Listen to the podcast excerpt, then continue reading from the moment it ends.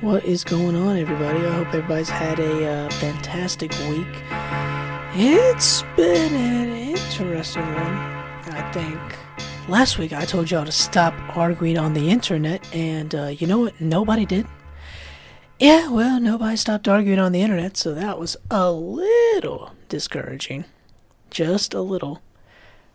But uh, I think there's still hope for most of you. Most. Uh, besides that, t- today was uh, well, not today. Yesterday was uh, the passing of the torch to old Joe Biden, and uh, talk about arguing on the internet. Half the people ticked off, half of them allegedly tears of joy.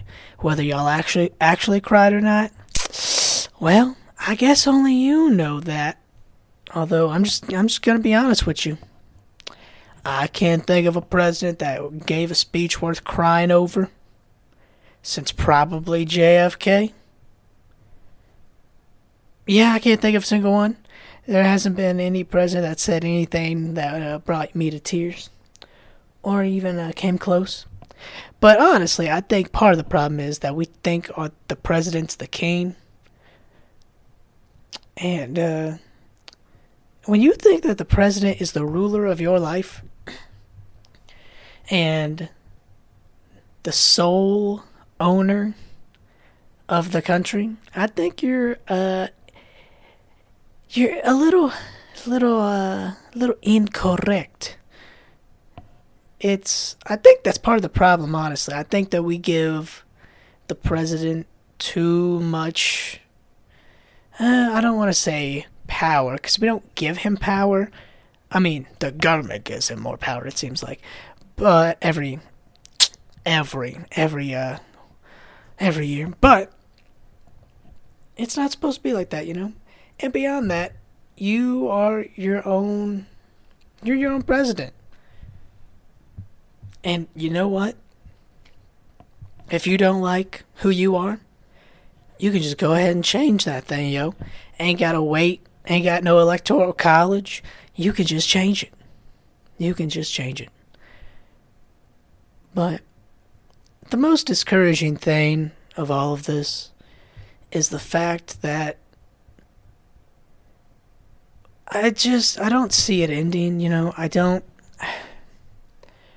I I wish I could say that I saw a way that half of the country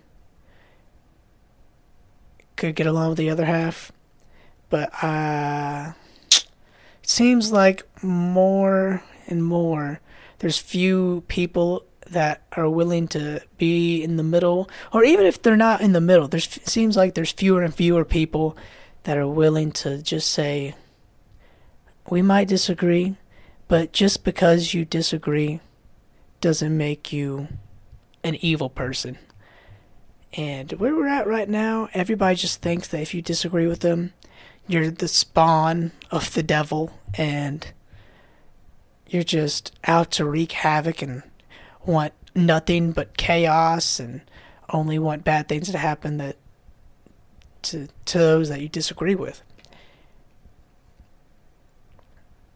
And kind of like I said last week, you're never going to change anybody's mind arguing with them on the internet especially cuz like I said, it's talking to a brick wall. And honestly, you, you're better off spending time working on yourself as opposed to worrying about the government. Because, you know, the government comes, the government goes.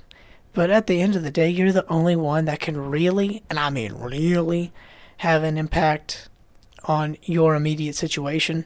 As we've seen with the stimulus bill stuff, even if they pass it and you're supposed to get something, that sucker's liable to take months, if you even get it at all.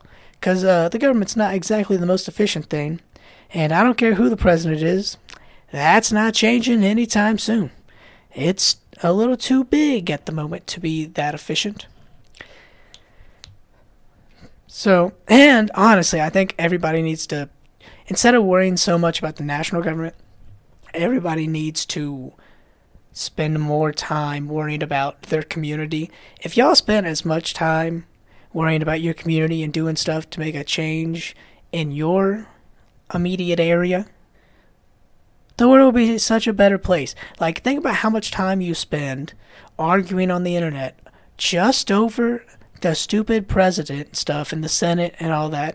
If you took that same amount of time, however much it is, and you worked on ways that you could help your community, we would all be so much better off.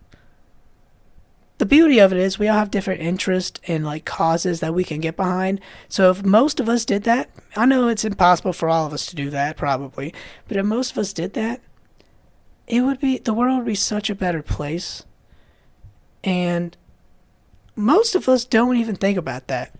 We talk about fighting homelessness and hunger, but most of y'all if you found out you paid for the wrong person's food at McDonald's, even if their food was only five dollars, you getting ticked off.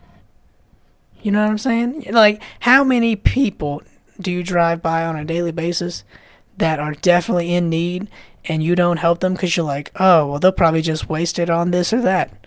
Probably a lot. There's probably people in your own neighborhood that are struggling with stuff. And what do you do? Turn the other cheek. You're like, well, that's not my problem.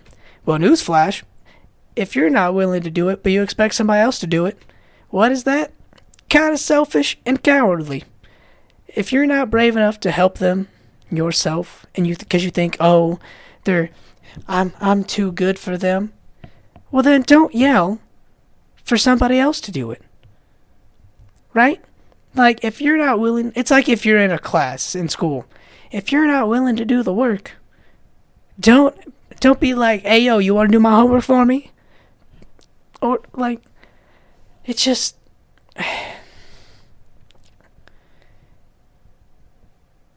It's like in school when somebody drops a pencil, and you can always see that people are thinking about picking up the pencil for somebody, and most of the time they don't.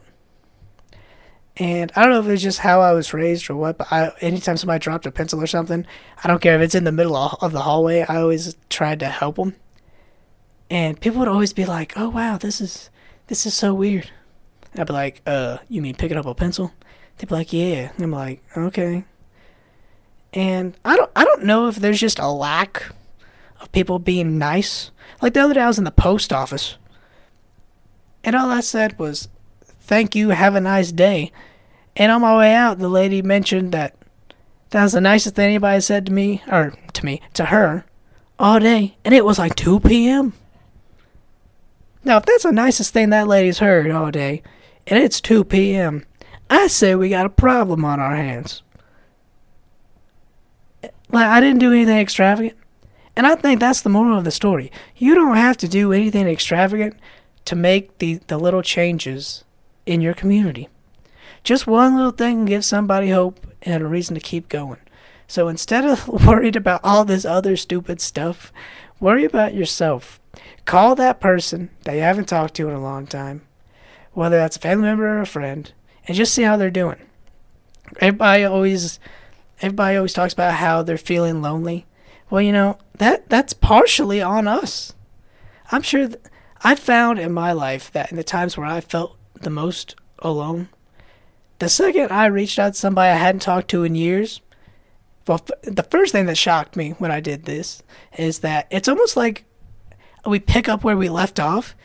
Excuse me. Like, even if I had never talked, like, if, if I hadn't talked to that person in like five years, it doesn't even matter. It's like, it's like we never stopped talking and I don't know if it's because of the time period that I became friends with that, these people or what, but like literally every time I've done it, it's like nothing changed. Like we could just pick up where we left off and just keep going. I mean, yeah, it's a little weird because you're just like hitting them up out of nowhere. But at the same time, like that's how you make friends. You make friends by getting out of your comfort zone it's not easy to make friends. You got to be willing to risk them judging you. Like, that's a fact. But the good news is that if you go back to talking to somebody that you used to talk to, and you really want to talk to them, I'm not telling you to just go to talk to somebody that you dislike, but ask yourself actually before you, you do that, ask yourself why you dislike them, and then figure out if it's if it's even worth disliking them. But beyond that, I think you'd be surprised at just how kind most people are. And let's you may only talk to them for a day or so, but it'll be worth it. And then you'll realize, hey, I'm not alone in this life thing. I'm not alone. No matter how alone I feel, I'm I'm not alone. And most of us, all we need is a little bit of hope, if we're being honest. Just a a little bit of hope. I think that that could just sum up this entire entire episode honestly. Just need a little bit of hope and love. And with that, I'm thinking I'm going to leave y'all with uh, one of my favorite Bible verses here. And it's 1 Corinthians 13, verse 13. Three things will last forever faith, hope, and love. The greatest of these is love. And listen, the most important part, as stated, is love. So find something you can do in your neighborhood, in your community. Start out small. It, literally anything you could do. And just do it. Forget being judged. Whatever. Just go out. Go out and do it. And I think you'd be surprised to see uh, what happens. I think if we all did that, the world would be a better place. And with that, I think I'm going to head out. Bye bye, everybody.